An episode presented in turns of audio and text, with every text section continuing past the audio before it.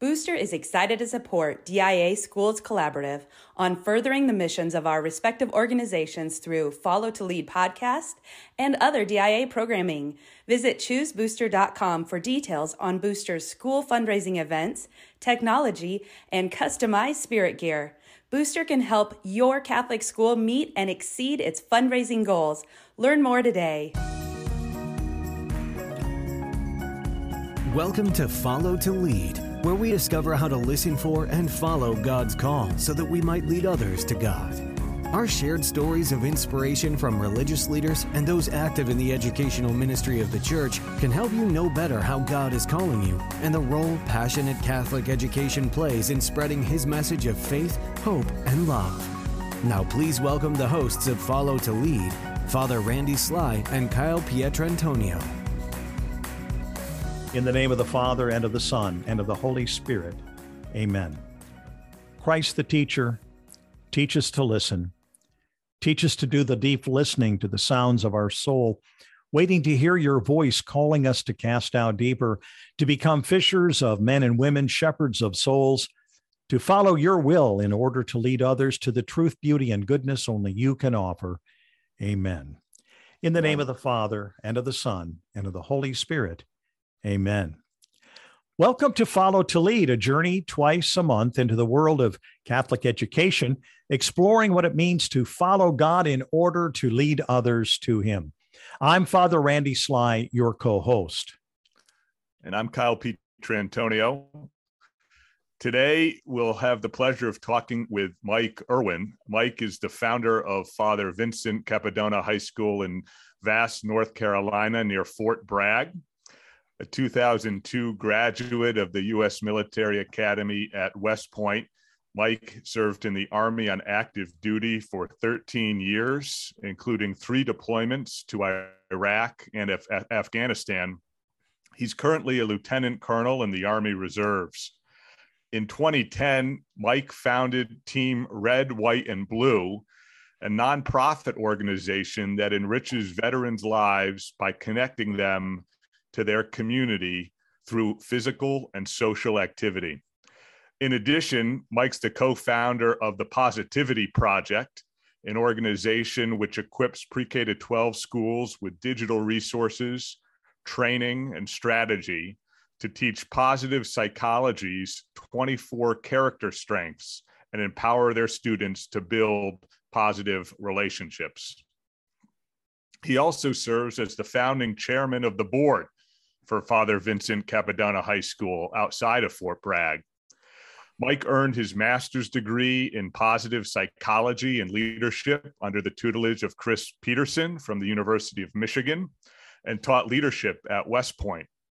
He's the co author of the book Lead Yourself First Inspiring Leadership Through Solitude, as well as Leadership is a Relationship How to Put People First in the Digital Age.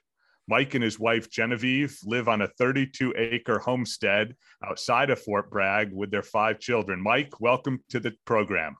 Hey, great to be here. Kyle, Father Randy, excited for the conversation and to cover uh, as much ground as we can. Well, it sounds great, Mike. And we are really glad that you're with us today. And, you know, we have a lot to cover, but one of the things we like to do in our programs with each of our guests is to have you share a little bit of background about yourself. So, could you tell us a little bit about your upbringing? Absolutely. So, born and raised in Syracuse, New York. Neither of my parents went to college. Uh, my mom was actually the first police officer on the Syracuse Police Department back in 1974. That's oh. where she met my dad. My dad was a uh, sergeant on the police department and grew up there. I was the oldest of four kids. I went on and graduated from Christian Brothers Academy, and I played baseball there. And then from there, I attended, as you mentioned before, the U.S. Military Academy at West Point. I played baseball there and trained to become an Army officer between 1998 and 2002. But it's been quite the journey ever since then because 9 11 took place at the start of my senior year, which set me on a very different trajectory than the one I thought I was getting in. I chose to branch military intelligence and from there, went on to serve all over the world and all over the United States. Well, that sounds really good. And I'm just wondering 9 11 happening at that time. So, what was your trajectory before that and then before you got into military intelligence? So I thought that probably the most dangerous place that I would go would be South Korea or Bosnia. And when I was actually, uh, 9 11 took place actually one week before we made our decisions about what branch we would go. And I was leaning towards going field artillery, but once we realized over and over again, we heard on the news about, you know, this was an intelligence failure. This is going to be critical to the future for our nation to be better at intelligence. That really primed me and pushed me in that direction to, to choose mm-hmm. to, to go serve as an intelligence officer. So, how did you get into leadership from there? Were you kind of intrigued with the leadership training you were getting in the military and decided to focus then for your master's?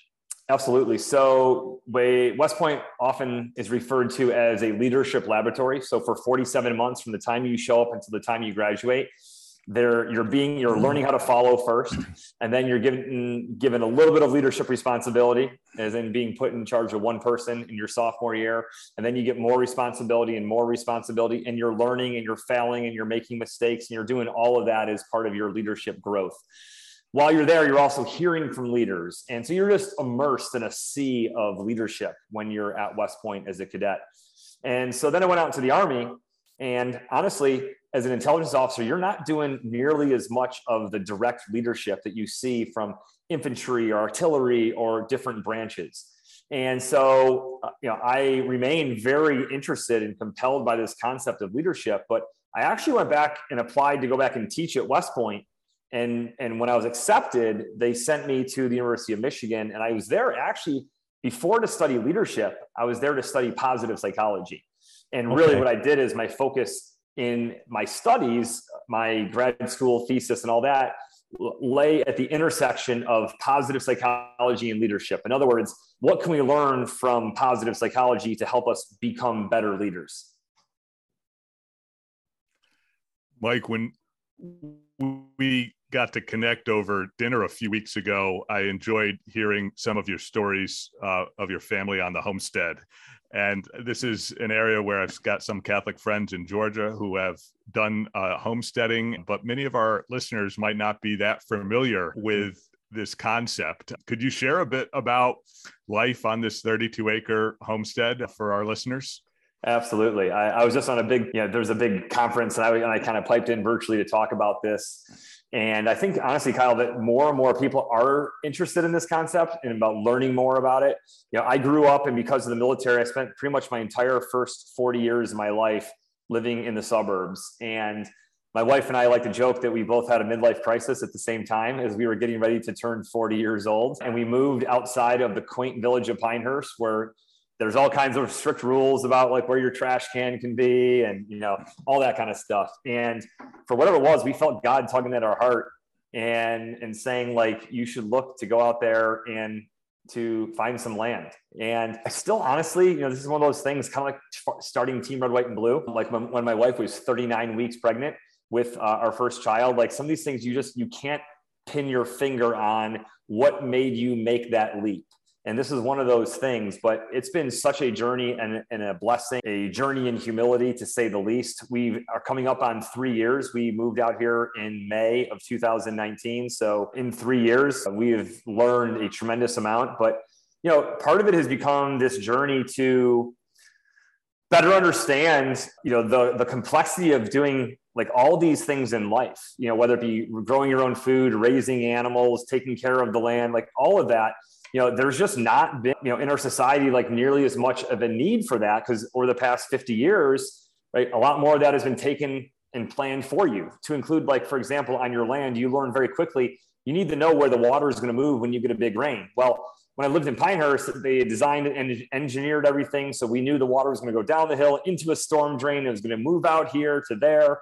Like other people had decided that and made that decision for us. And so it's put a lot of pressure on us as parents and as people to start thinking about the consequences of what happens in in in problem solving when things do go wrong like the pigsty gets filled back up with water how do you got to get it out right so you know we have out here two beef cattle we're thinking about getting a dairy cow we've got pigs goats uh, ducks, ducks, which by the way, most people don't know this, but ducks lay eggs. They're really good. They're also really big. And then we have chickens and, and we've also have raised some of Thanksgiving turkeys and meat chickens. So uh, we got bees, an orchard, a greenhouse, and uh, and a vegetable garden. So there, there's we've got a lot of a little. So well, pardon the expression, Mike, but what an organic education yeah. for your kids. I'm sure they're learning as much as you and Genevieve are about a lot about life uh, through that that homesteading model. They are. That's to say the least. And it's been it's been exciting for us to see that in them. And, and, going back to final point, Kyle, I would make on that is not only are they learning, but they're they're learning to work. You know, I grew up having a paper route and raking right. leaves, shoveling driveways, and mowing lawns uh, as a nine to 15 year old. And those opportunities like have all been professionalized by adults and by companies. And there's not nearly the many opportun- as many opportunities for kids to be pushed to do work. And so here, there's real consequences if you don't go out and feed the goats or pick up the chicken eggs or close the door. Like there's there's real consequences, and I love that pressure that like our kids are having to learn to live with as just a part of their life. Because of course, as we all know, as adults, we feel that kind of pressure all the time, and kids getting that experience this young is is invaluable. Awesome. I have some friends, Mike, that have done some homesteading out in Virginia. One of the things that they've done is they have basically parceled off parts of the land so that the family members, as they continue to get older, can build their own homes and basically establish a family community there. Is that kind of what's in the back of your mind too? Yeah, absolutely. I mean, we're seeing a, a, real big movement here in Moore County of other people getting into this, and, and I, you know, we actually see a lot of this across the nation. There's a big push for Catholic homesteaders, right? And you know, it's been it's been interesting to see how and in our case we homeschool right so we the combination of homeschooling and homesteading is you know we're really trying to create this concept around education and a lot of this is kind of matriculated its way into the father capodanno vision. But you know i think we've often viewed and started to view more and more education as this like thing that like you've got to get through to get a certification or to get a qualification or to move on to the next step in life. And as we all know especially in the information age that we live in today like learning never ceases. You never stop learning. And and so to develop a passion for learning and problem solving is something that i see a lot more people tying into their catholic faith. And so we see a lot more catholic and, and other you know friends of different christian denominations getting into this more home style a more a homesteading lifestyle. And it's been very fascinating to see like all the different lessons that they're learning eh, depending on where they're at in the journey. Because we're now three years in And i look back at the past three years and say wow whew, that first year was real that was rough you know and, and now i see people in year one of it right now and now i can be support to them and say hey there's gonna be some days when you feel like the devil is hard at work trying to drive you out of here which is how we felt. Our entire pond we lost all of our fish due to uh, duckweed. It just blanketed the entire pond. We had hornets nests hawk attacks coyote attacks on our chickens lots of those kinds of factors. You could just feel like the devil pushing hard at work and i think that a lot of people you know feel that in year one because there's a lot of inertia that you're trying to overcome that's awesome, Mike. Uh, there almost needs to be a DIA like uh, network or uh, collaborative of of Catholic yeah. homesteaders. I think, Mike, that might be your next project. Speaking right. of projects, Mike, you're uh, really become the architect of of three, and we could probably do three separate podcasts. And we certainly want to get your work with Father Vincent Capodanno High School, but we'd like to take just a little bit of time talking about Positivity Project and Team Red, White, and Blue. And let's start with Team RWB, which focuses on enriching the lives of your veterans as you put the ball cap on to represent. Tell us a bit about the genesis of Team Red, White, and Blue, uh, Mike. So after my third deployment, so I did Iraq once, Afghanistan twice. Uh, I went to grad school at the University of Michigan, as I mentioned earlier. And I got there and I felt, frankly, like a bit of a fish out of water. I looked around, Facebook was very nascent at the time. I looked around and I saw some of my former soldiers that I had led had transitioned on beyond the military, and, and a lot of them were not doing very well. And I thought to myself, geez, like I still am in the army, receiving a paycheck and have uh, healthcare and my sense of identity of being a soldier. I still have all of that and I'm struggling. Imagine if all those were taken away from you and you just left the army or you just left the Marine Corps, the Navy, the Air Force. And I remember thinking to myself, there's got to be something that I can do. I'm here in grad school for two years. Grad school is about 15 hours of work in class with maybe an additional 30 hour, you know, 15, 20 hours bottom line, there's 168 hours in a week. And, and I said to myself, like, I've got to be able to, you know, take 20, 25, 30 hours a week and be able to make a difference and do something. And so I went and I visited the local VA hospital in Ann Arbor and I met with this big social worker there who is doing, you know, work with post 9/11 veterans and all the way back to Vietnam veterans and talking about the challenges that so many of them faced in reintegrating into society. So long story short is I was a big at the time, I was big into doing, you know, marathons and ultra marathons. And I said, can we start a, if I started an organization that raised money to support veterans by doing marathons and physical challenges, what would what would we want to use the money for? And she said, without missing a beat, like just helping veterans to get out and to meet other people in their community. And so that's what that's what was the genesis of Team Red, White, and Blue, March of 2000. And and very quickly we realized we were onto something, but we were not like most entrepreneurial endeavors. We didn't have it quite right at the beginning. We started out thinking that we were going to raise money to support wounded veterans when very quickly we found that there's a lot of veterans that were benefiting from Team Red, White, and Blue who did not you know, did not recognize or didn't say, Hey, I'm wounded, but they were very much struggling, often with the invisible wounds of war. And so they found tremendous value and benefit in coming out and being a part of a team and being physically active. And the big piece of that, you know, for all of us was recognizing that we, there's a lot of veterans out there that could really benefit from being more physically active in their life, right? Because when, mm-hmm. when you're in the military, you have to be physically active. That's part of the deal. But when you leave it, most veterans are like, ah, that's behind me now. Like I don't, I don't want to do that anymore. And so there's a lot of benefits, not just physical, but mental and emotional that come from, from, from being physically active. So yeah, we're about a quarter million members, give or take, you know, 150 plus chapters across the nation. And, you know, our focus very much is how do we help veterans to realize that their best days are not behind them. Their best days, in fact, are in front of them. And that if they uh, can stay healthy, they can take care of themselves eat healthy get enough sleep all those basic you know health functions. If they can do those that their best days are and remain in front of them you know not behind them. Great. and you, you know, know it's interesting. Transformational grant mike. We did. Tell us we, tell us a bit about that. Yeah we received uh, yeah six million dollar gift uh, from mackenzie scott uh, about two months ago. So uh, pretty significant for us. You know, when you get into the nonprofit space, as, as we all know who spent time there, you can work hard, really, really hard for a really long period of time. And sometimes, you know, opportunity meets luck meets, you know, whatever it might be. But for us here, yeah, it's been, it's been huge because it's going to allow us to do some really big things that we've wanted to do for a long time, but we haven't had a chance to do just due to financial constraints. And so I very much view this as kind of like venture capital money. Like we're not being given this to like sit back, we're being given this to invest in it and to accelerate the mission. You know, Mike, it's interesting. I ran into Team Red, White, and Blue last year at an event here in Kansas City. I have a grandson who died of cancer, but before he did, he started this little bandage project that since grew into a 501c3 foundation for children's pediatric cancer research. Mm-hmm. And uh, wow. we have this uh, 5K run every year. And last year we were getting organized and I was there, you know, working the run. And there was this tent and it had this Team Red, White, and Blue logo on it. So I was able to go over and talk to the guys. And I want to tell you at the grassroots, the enthusiasm and the excitement that uh, they had for what they are doing was just really very engaging and captivating. And, you know, and awesome, as a Vietnam veteran, I was very excited about this because one of the things, and, and you know this about as a veteran, many times you can't talk about a lot of the stuff that you experienced with others. You need to find those who have gone through what you've gone through. And it's neat when you can do that and use it as an opportunity to be injected uh, back into society.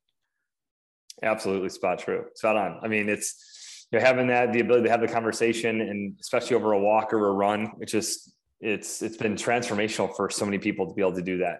Absolutely, Father. And where can you find out more about Team Red, White, and Blue if people are interested? So yeah, so just simple enough, you know, teamrwb.org and, and we're on so you know the various social media channels like Facebook and Instagram and Twitter. But yeah, you can go to our website or you can also go and download our app and join the team. You go to the app store, just type in team RWB and you can download it and become a member. And, and interesting fact, 30% of our members are not veterans. They're people who just want to be a part of the team and they want to support military veterans in their transition and in their post-military mm-hmm.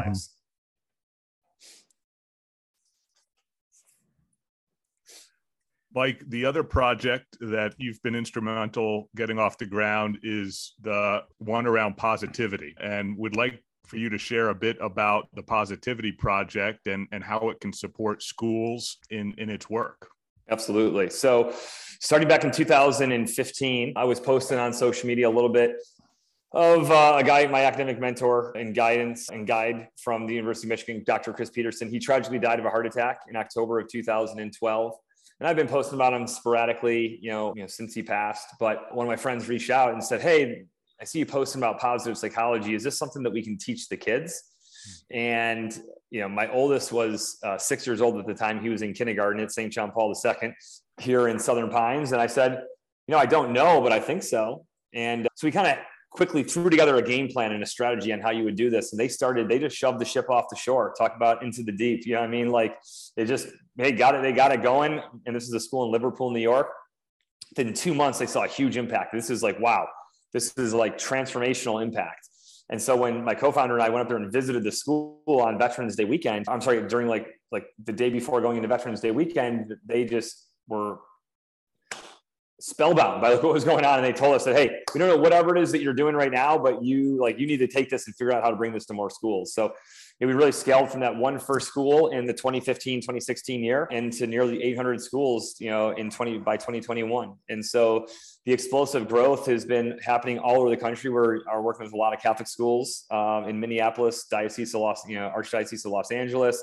Uh, one of our first schools was st michael's up in cary here in north carolina. Mm-hmm. and uh, you know we have a 32 week strategy where there's a daily 10 minute lesson.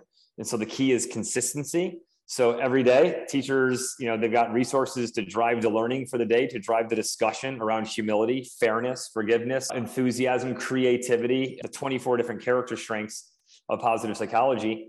And yeah, the impact on so many you know students has has been pretty big because they're learning about and they're hearing about these attributes, these virtues, these strengths on a daily basis. And it's changing fundamentally the way that they think about themselves and the way they think about other people. That's awesome. Mike. And so, how can people, again, I'm sure that uh, your website is probably the best way for them to find out more about the Positivity Project? Yes. Yep. POS Project, posproject.org. You know, okay. or simple enough, right? You can reach out to me on LinkedIn, you know, and, and I'm happy to connect further with you uh, on Team Red, White, and Blue or the Positivity Project. I love hearing from people who are, are looking for or are hungry, you know, to be involved in these causes that, uh, that I believe in so much. Mm-hmm. And, uh, but yeah, you can also find us on posproject.org. Now, one of the things that we highlighted in our little bio of you at the beginning of the pro- program is your two books that you wrote on leadership. And you know, I was I was thinking as I was looking over all of that that there are so many voices about leadership that are out there right now, both, you know, in written materials, podcasts, you name it, and a lot of really great books and everything. What prompted you to kind of get into that world and begin to to write on it? Yeah, great, great question, Father. Yeah, I mean, I sometimes again ask myself that same sort of question of like, what got me into it? Back in when I was in grad school in 2010, my brother-in-law, who's my classmate from West Point, was there clerking for a federal judge named Ray Kethledge. And I shared, you know, I read this article in, in a publication, and it was a speech given at West Point in the fall of 2009 by a guy named Bill Deresiewicz called Solitude and Leadership. And he spent a lot of time in this talk discussing the power of like in the world and, and boy oh boy how much noisier and, and distracted has the world got since he gave that talk you know 13 years ago but he spent a lot of time talking about for leaders how critical it is to quiet the voices down and to go inward and to think and reflect.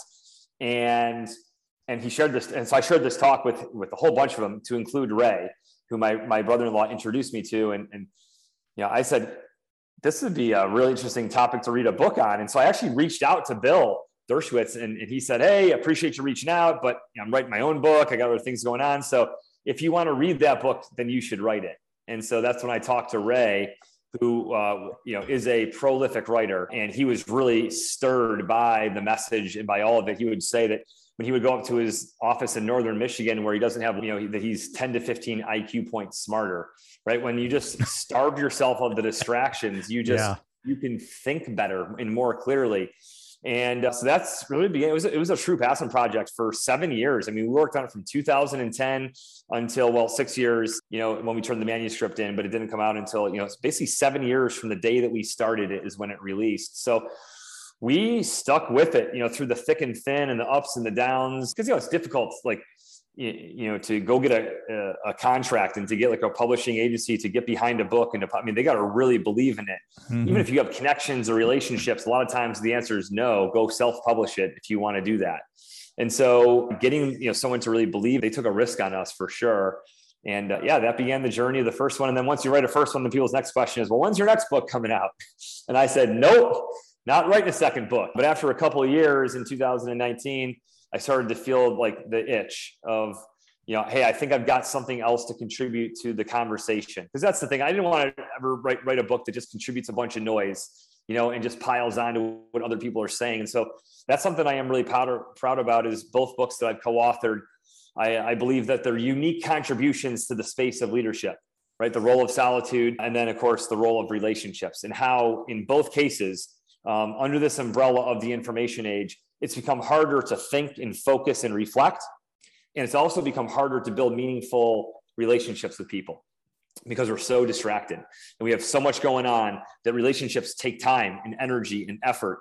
And so I, I see the information age as being a challenge to both solitude and reflection and also to building relationships. And so that's the, the, the bridge between the two books. While they might sound very different, one's about solitude, one's about relationships, the common thread there is both are more difficult to do in the, in the world that we live in today.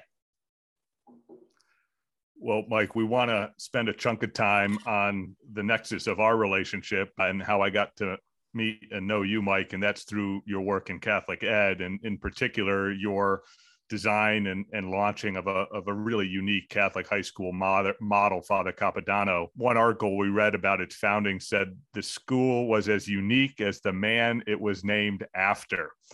So we'd love for you just to share a bit about how you got involved in setting up a high school. No easy feat, and tell us about its model. Absolutely. So, you know, first up, uh, so I'm a big brand person, right? You know, team red, white, and blue. You know, you got the logo, you got the e- you know, you have an eagle with a star as the body, and the positivity product is like the shield denoting strengths and a plus for positivity.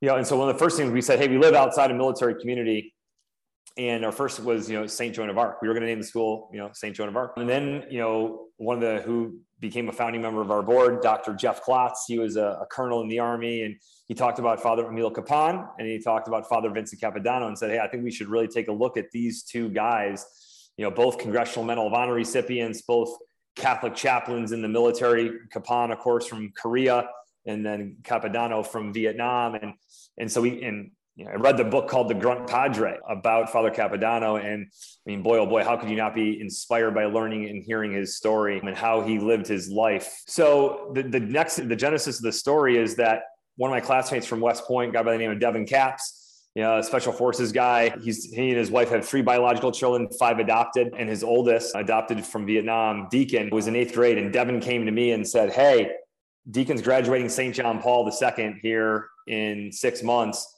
and we really need to start a Catholic high school, you know, around here. And you know, the nearest one to us is up in Raleigh, about an hour and 15 minute drive away, Cardinal Gibbons, and St. and then St. Thomas More Academy. And so it's just an unrealistic drive for most people, especially in the military. If you got Fort Bragg, you, you can't do it. And so, you know, the, the, feasibility studies from the diocese have always kind of pointed to the same thing. Hey, there's not enough of a critical mass. There's not enough people who can pay to be able to, to build all building, do all the work, you know, and then be able to you know afford to be able to pay the tuition. So we basically said, you know, we've got to do this. We we got to make the you know shove the ship off the shore. And so you know we did that. And so we're not you know we're not a diocese school. You know we are our own 501c3 with our own board of directors, our own philosophies. Of course, a lot of them are deeply rooted in Catholic tradition and the Catholic faith.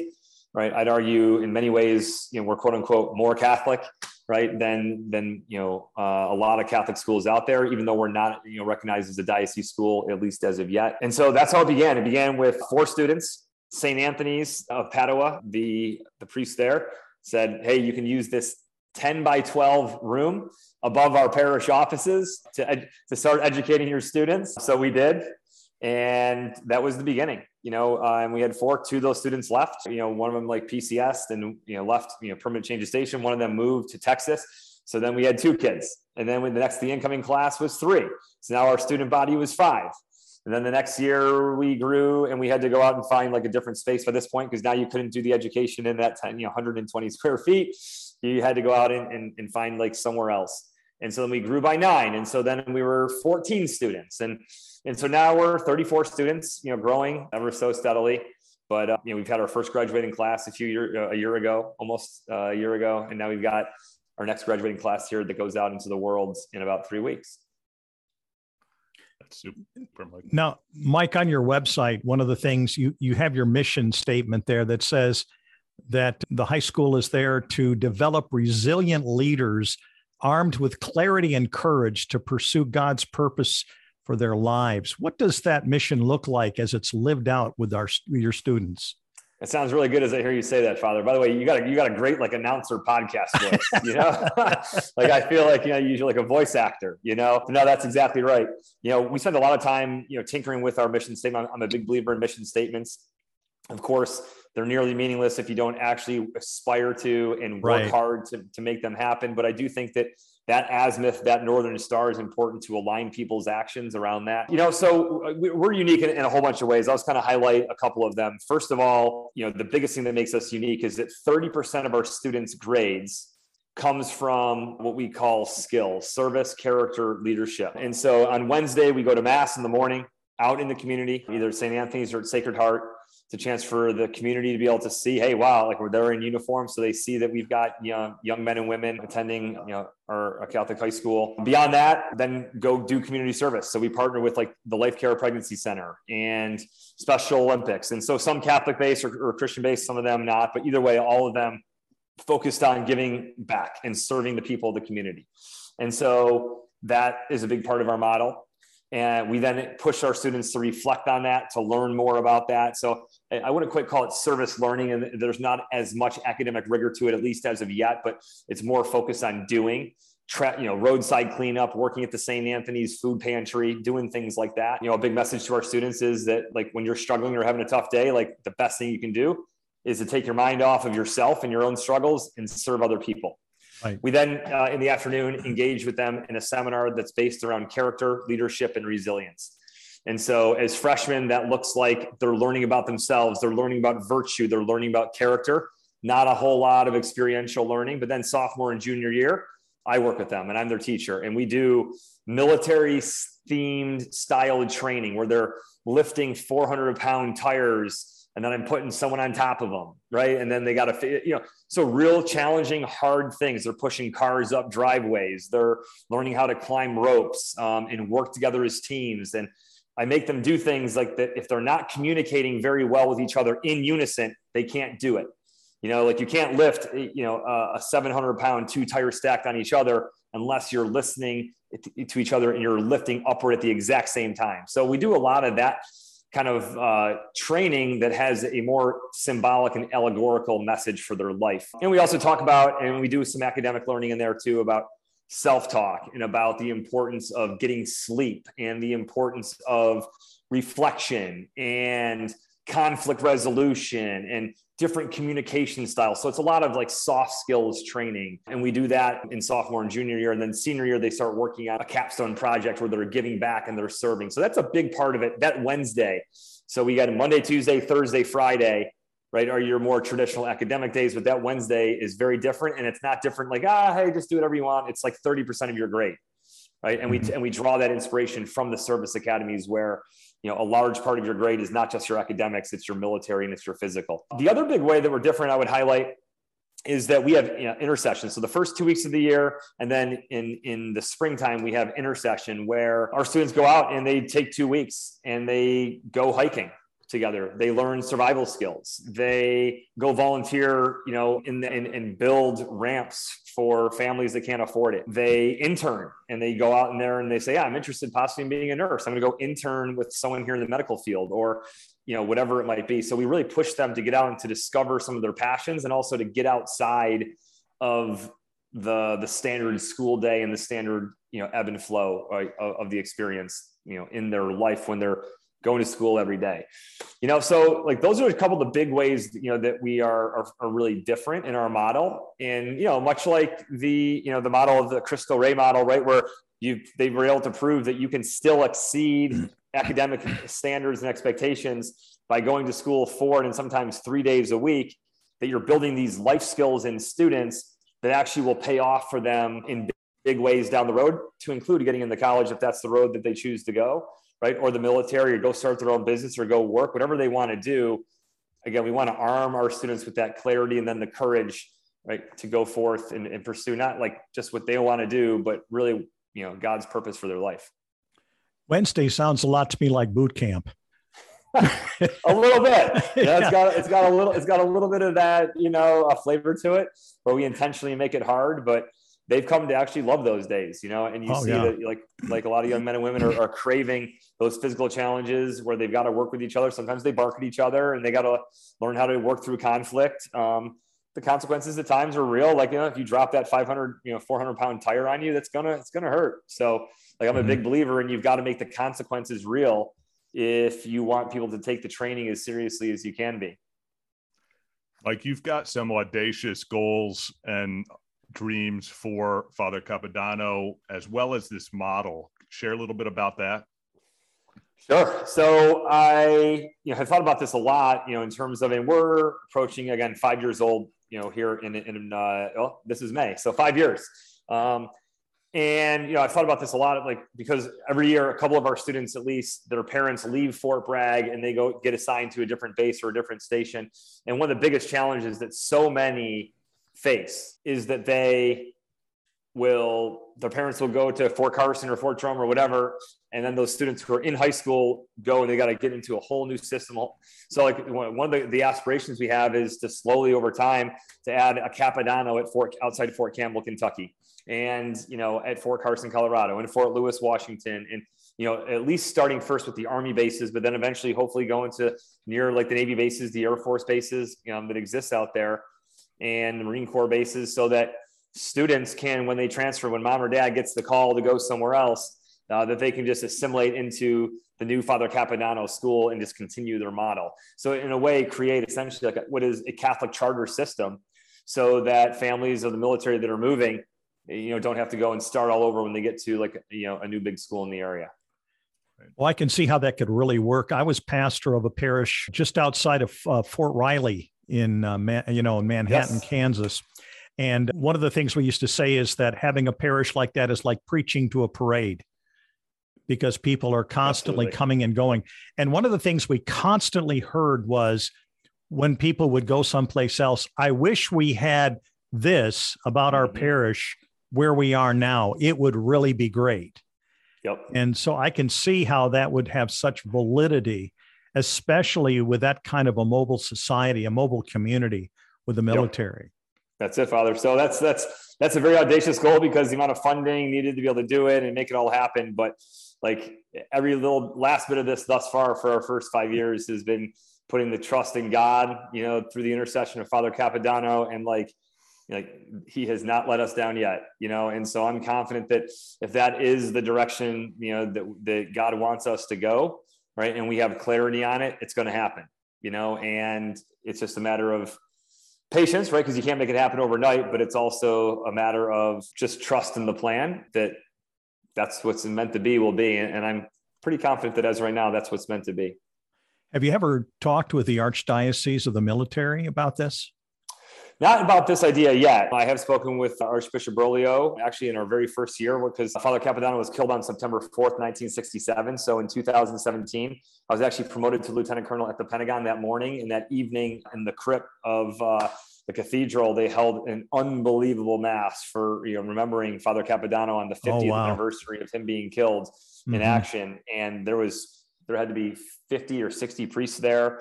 I mean, it was unbelievable. And so, long story short, is like they know about our high school, but they just know about it as, as, being at the doorsteps of Fort Bragg. You know, we're not quite ready yet. When I study, and I have great hope when I look at the Cristo Rey, right? They started, you know, via the Jesuits in the you know south side of Chicago in 1996, and I think they were there for seven, eight years before they started to start saying we can export this model and bring it elsewhere.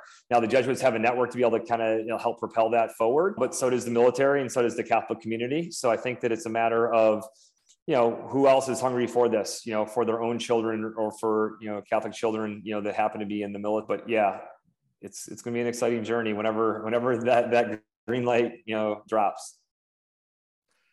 Mike having spent most of your life up to now focusing on on teaching catholic ed and equipping others in the important domain of leadership do you think there's a leadership crisis in our catholic schools today Yes, I mean, I think that choose my words carefully, of course, as always, you know, I think that there's certainly a leadership crisis. It abounds in the world, in our society, in America, especially. I don't think that, you know, like Catholic education is uh, immune to that.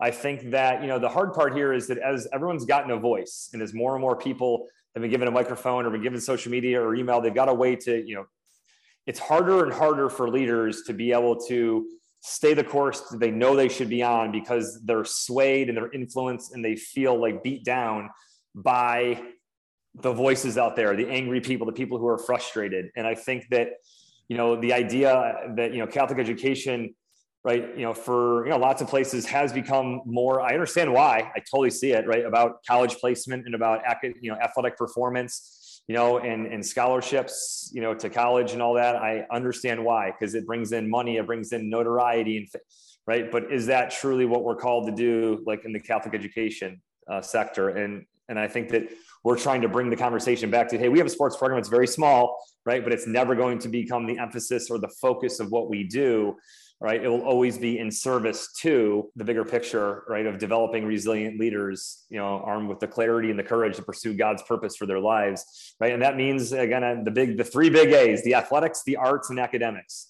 right? And all those things matter. We all know they're important, but they are not the most important, right? And I go back to, you know, quoting Matthew Kelly's, you know, you know thought about like you know like the greatest house in the world doesn't make a good warehouse and, and the best warehouse in the world doesn't make a good home right you've got to get your purpose right yep. and that's why that mission statement is so important and our mission statement right. really driving our purpose means that we can make with clarity decisions of no we're not going to go this far in this direction to pursue the athletics the arts or academics right to supplant the the real northern star of what we're trying to do within our students being mission minded. Mike, through Father Capodanno High School, through the Positivity Project, you've had an opportunity to be with teachers, to see teachers, and to kind of interact.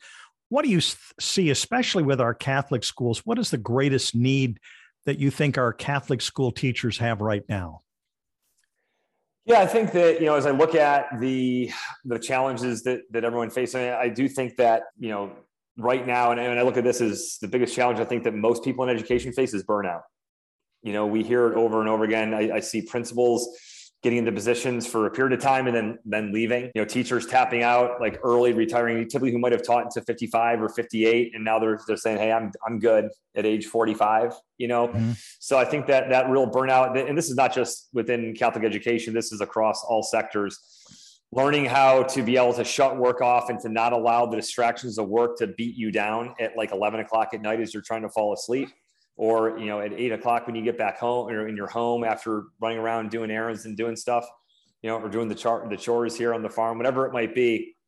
Yeah I, I think that the mind it's not like you can just put up a silo you know and block it all right? Or you know put up like a, a wall and say oh, i'm not going to think about it anymore. So if you don't work to develop that skill set and those muscles then I think it's hard. It's really hard, you know, to to to remain fired up about the work you're doing because it's going to be just wearing you down just neurologically in your brain and it seeps into your soul. So I think that that burnout is real that a lot of people are facing it especially in education, I think especially in Catholic education. And I think that that's why lead yourself first, the topic of that my first book I think is is more important than ever. We really need our our people, teachers, leaders, et cetera, to prioritize how they lead and how they shut off the distractions and shut off the noise so they can recharge every day and come back energized that next day. Because if you don't, it mounts up pretty quickly and it feels like an overwhelming situation. Like this has been just an awesome and inspiring conversation. I walk away every time I have a chance to chat with you, really jazzed about your work and inspired by all you're accomplishing. And so I appreciate getting to know you, Mike, even better through this conversation today. Thank you, Kyle. Appreciate it. Likewise, it's great to be able to spend some time with both of you. Uh, definitely. I was sitting here thinking, Kyle, we have to come come back one more time on the the positive the positivity characteristics those 20 yes plus we can have a separate podcast, Father exactly. Randy, on, on that approach. Absolutely. Yeah. That's something Absolutely. we will definitely have to work on. Again, Mike, thank you so much for being with us today. And if people want to know, again, Positivity Project is what website? Yeah, POS Project. So POS project.org. So, yeah, very simple. Um, okay. Yep. Team, team RBW. Yep. RWB.org. RWB.org. Yes, sir. And and then for uh, Father Vincent Capodanno High School, if they want to kind of get a little, you've got a wonderful website. I just want to say it's kind Thank of you. fun. It kind of gives you a little glimpse into what you're doing, and especially being able to see how you have kind of crafted what you call your scholars project that yes. involves all of those different areas that that you outlined today. And they can find that where. So yeah, so you can go to I think it's capodannohigh.org and uh, you can do that there. Or again like just reach out to me and happy to share some additional resources. But you know our website's good. It's gotten a lot better for sure. We've had some help some some fired up parents stepping forward to to contribute. But you know it's it's even more impressive when you see it in person and you follow us on instagram and you see some of the story of what we do. Actually we have like a big social media you know you know focus to be able to tell the story you know of our students right. and our model. So well, very good, and we're eager to hear later on what you uh, name your cow when you get your your dairy cow. So yes, absolutely. Well, uh, yeah, they uh, my wife's in charge of that, but we got to make the uh, the leap here, hopefully sooner rather than later. But I do feel the pressure. Definitely, she just went to a class last weekend. She she's all fired up about it. Oh, that's wonderful. Yeah.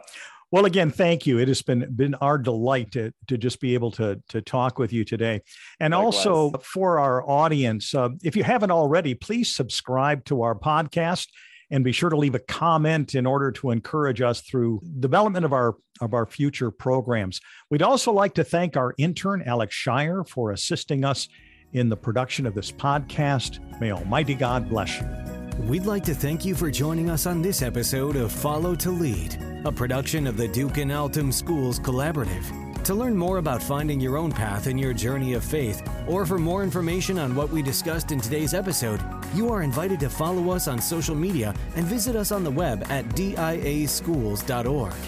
To provide a one time donation or monthly pledge, please visit our website.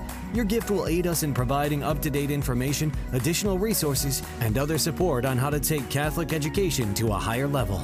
We look forward to helping you follow God's call to lead others to God right here on Follow to Lead.